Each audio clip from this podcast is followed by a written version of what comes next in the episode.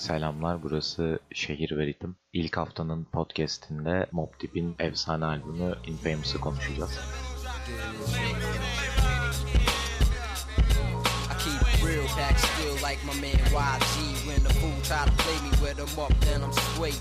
You must be crazy, kid, man. I never did. Forever wild that's how we live up in the bridge. Just sit scared. 90'lar hip hop tarihi için çok önemli bir dönem. Her köşe başında yeni bir klasik albüm görüyoruz. Ve bu işlerin en unutulmazlarından biri Mob Deep'in Infamous albümü. Sanırım ilk 5'e falan yazarım bu albümü. Bu yüzden biraz üzerine konuşmak istedim. Hem de şehir ve ritmi böyle başlatmak çok daha iyi geldi açıkçası. İyi bir fikir olarak geldi. Kısa bir şekilde şeyden bahsedeyim. 90'larda neden hip hop bu kadar kült işler çıkardı. Bunun sebebi mental açıdan somut şeylere odaklanması. MC'ler, o dönemki MC'ler yaşadıkları toplumsal problemleri anlatıyorlardı en önemlisi. Ve bu gerçeklik bağlamı albümlere çok büyük derinlik kattı. Infamous da doğrudan doğruya bu gerçeklikten beslenen bir albüm. İkilinin Prodigy ve Havok albümdeki birçok çalışması doğrudan doğruya bu gerçeklikten besleniyor.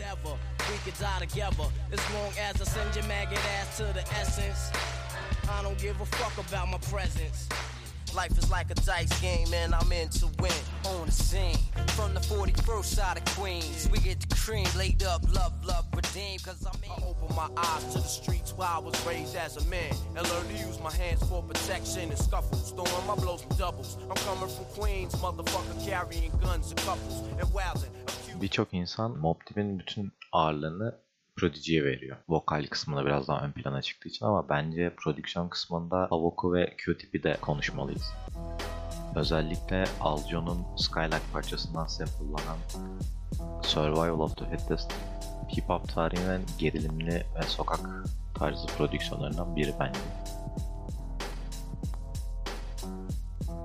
Ve ayrıca Shook Ones'tan da biraz bahsetmemiz gerekiyor. Albümde Part 2 ikinci kısım, ikinci versiyonuyla var ama daha önceleri birinci versiyonuyla bir single olarak çıkıyor. Ve pop tarihinde çok görmemize rağmen kariyer değiştiren single durumunu. Shook Ones bence bunların zirvelerinden biri çünkü ilk versiyon çıkmasa ve dikkatleri üzerine çekmese belki de Infamous'ı duyamayacağız.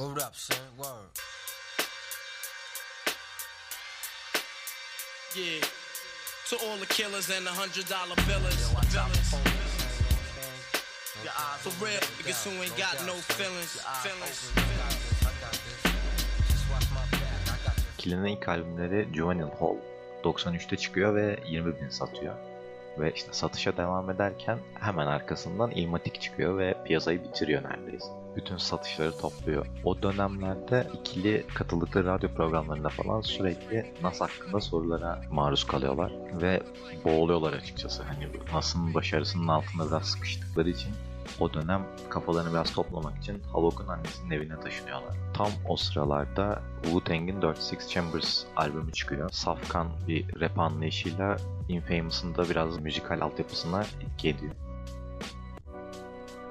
2011 yılında Prodigy'nin bir kitabı çıkıyor. My Infamous Life diye. Kendisi öldükten sonra çıkıyor. Orada Infamous hakkında şey diyor. Wu-Tang ve Infamous bağlamında şunu diyor. 46 Chambers'ın sert ve sokak tonu kafamızda bir şimşek çaktırmıştı. Infamous için ne yapacağımızı o dönem Wu-Tang sayesinde biraz oturttuk aslında. Paragrafı var küçük. Mob Deep birçok açıdan sert bir albüm yapmayı istiyordu. 46 Chambers'tan aldıkları ilhamla ve albümün giriş şarkısı The Start of Your Ending Havok'un klasik davullarıyla başlıyor ve şarkı boyunca yaşadıkları suç dolu hayatı övüyorlar. Ama bunu yaparken üzerinde durdukları beat bu hafif duygusallığıyla biraz bir kırgınlık hissetmemize izin veriyor ve böylece bir kontrast yaratıyor. Bu kontrast albümde birçok noktada gördüğümüz bir kontrast. Evet övüyorlar, şeyler övülüyor. illegal şeyler övülüyor ama bir yandan da böyle olmasını istemediklerini anlıyorsunuz.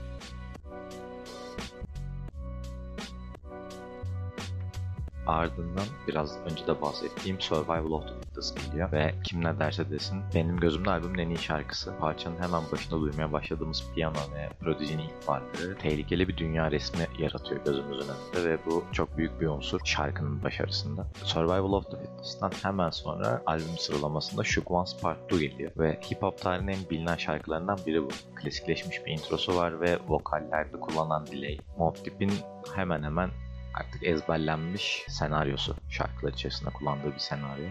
Havok burada bence prodüksiyon sınırını artık zorluyor tamamıyla ve birçok dinleyiciye göre ben katılmıyorum buna ama albümün en iyi parçası bu. Şu Quans sonrası albüm efsane statüsünden düetle devam ediyor. Eye for Eye parçası Prodigy, Havok, Raekwon ve nasıl aynı parçada oluşturuyor. O dönem özellikle Wu-Tang isimlerinin diğer sanatçılarla beraber parça yapmadığını göz önüne alırsak büyük bir olay bu. Ki az önce de bahsettim Illmatic, Nas, 46 Chambers, Wu-Tang. Bu ilişkiler nevi meyve veriyor ve bizim için de bakması enteresan bir durum aslında.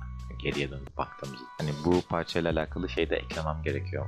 Mobb Deep bu kadar hem sükse yapmış hem de efsane iki MC'ye rağmen şarkıdan silinmiyorlar ve ağırlıklarını koyabiliyorlar parçaya. Raekwon yıllar sonra bu parçayla alakalı şey diyor. Mobb Deep ve Nas'ın büyük hayranıydım ve Queens tarafındaki rapçileri Brooklyn'dekileri falan daha çok sevdim. Onların işte beat seçimleri, kafiye örgüleri daha ilgimi çekiyor diyor. Ama isterseniz gelin bu kadar parça parça incelemeye sıkışmayalım. Çünkü albüm baştan sona bir bütünlük çerçevesinde olduğu için birçok parça benzer şeyler söyleyebiliriz. Hadi onun yerine gelin Infamous üzerinden bir rap sahnesinin etrafına bakalım. O dönem neler oluyor, neler bitiyor falan diye.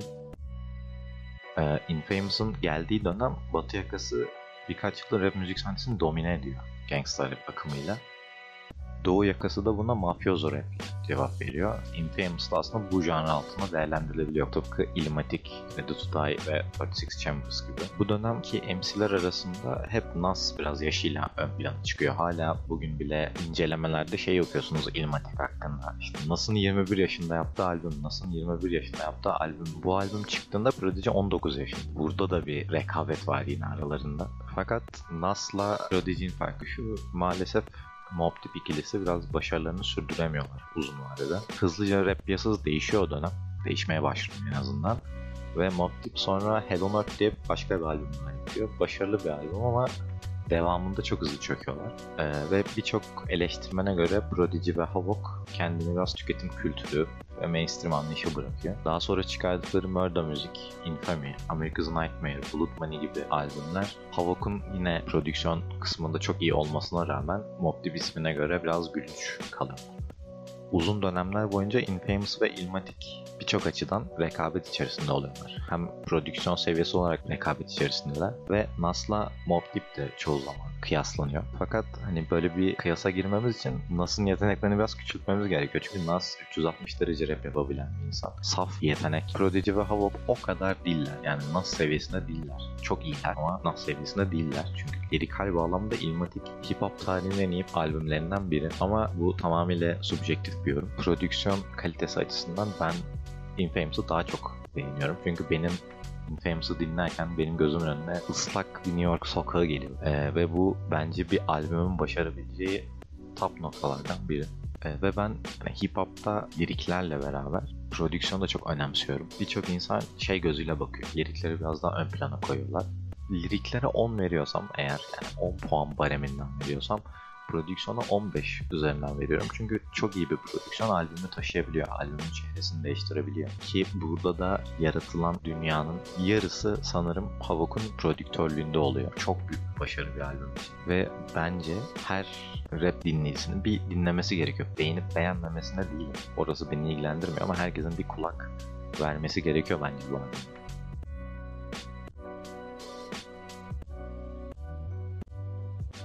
Ee, şehir ve ritim kanalının başlangıcını böyle bir albümle yapmak istedim. Hani bunun üzerine biraz konuşmak istedim. Görüşlerim kesinlikle bana ait. Kimseye bir kesin yargıda bulunmuyor. Aramızda tabii ki Ilmatik'in beatlerinin çok çok daha kaliteli olduğuna inanan insanlar vardır. Onları da dinlemek isterim yani. Duymak isterim argümanlarını. Onlara nasıl hissettirdiğini de duymak isterim. Bana Twitter'dan, Instagram'dan ulaşabiliyorsunuz. İkisiyle de uğraşmak istemiyorum diyorsanız Discord grubu var. Discord grubunda ulaşabilirsiniz. Peşen hemen Discord'da falan yazarsanız çıkar ara. Ama şunu da bir altın çizmek istiyorum. Infamous'u dinlememiş insanlara veya beğenmeyen insanlara hip hop'tan anlamıyor veya hip hop'tan ayıkmıyor falan deme benim haddim değil ki umarım yani bu podcast albümü dinlemeyen insanlara ulaşır. Çünkü bir insanı da Infamous'la tanıştırmak beni mutlu eder. Ama onun yanında dinlemediyseniz ve beğenmediyseniz de çok normal şeyler bunlar. Bunları bu kadar büyütmeye gerek yok çünkü bir sürede Twitter'da falan görüyorum sürekli şey diye bilmem ne albümünü dinlemediyseniz adam mısınız falan. Bu, bu kafa şeyler görüyorum sürekli. Hani ama eğer bir şey beğendiysek ve beğenmediysek ve neden beğeniyoruz, neden beğenmiyoruz falan bunlar hakkında argümanlarımız olursa çok daha iyi bence. Yani bunları şöyle yazmak var. Infamous albümünü sevmeyen adam bilmem nedir demekle Infamous'ı sevmeniz için 10 neden adam arasında bence fark var. Çünkü 10 neden sayabilirsem belki beni de ikna edecek. Belki gerçekten seveceğim albümü. Ya da belki sevmeyeceğim anasını satayım yani. Ama sonuçta ortaya bir şey koymak çok önemli. Dinlediğiniz için teşekkür ederim. Ee, Spotify'dan dinleyen arkadaşlara, YouTube'dan izleyen arkadaşlara teşekkür ederim. Bir sonraki bölümü ne zaman yaparım pek bilmiyorum bir şey verip tarih verip de kendimi de sıkıştırmak istemiyorum açıkçası. Ama Twitter'dan duyururum. Twitter'da da et Cenk Durlu diye geçiyor. Kolay olur bulması en azından.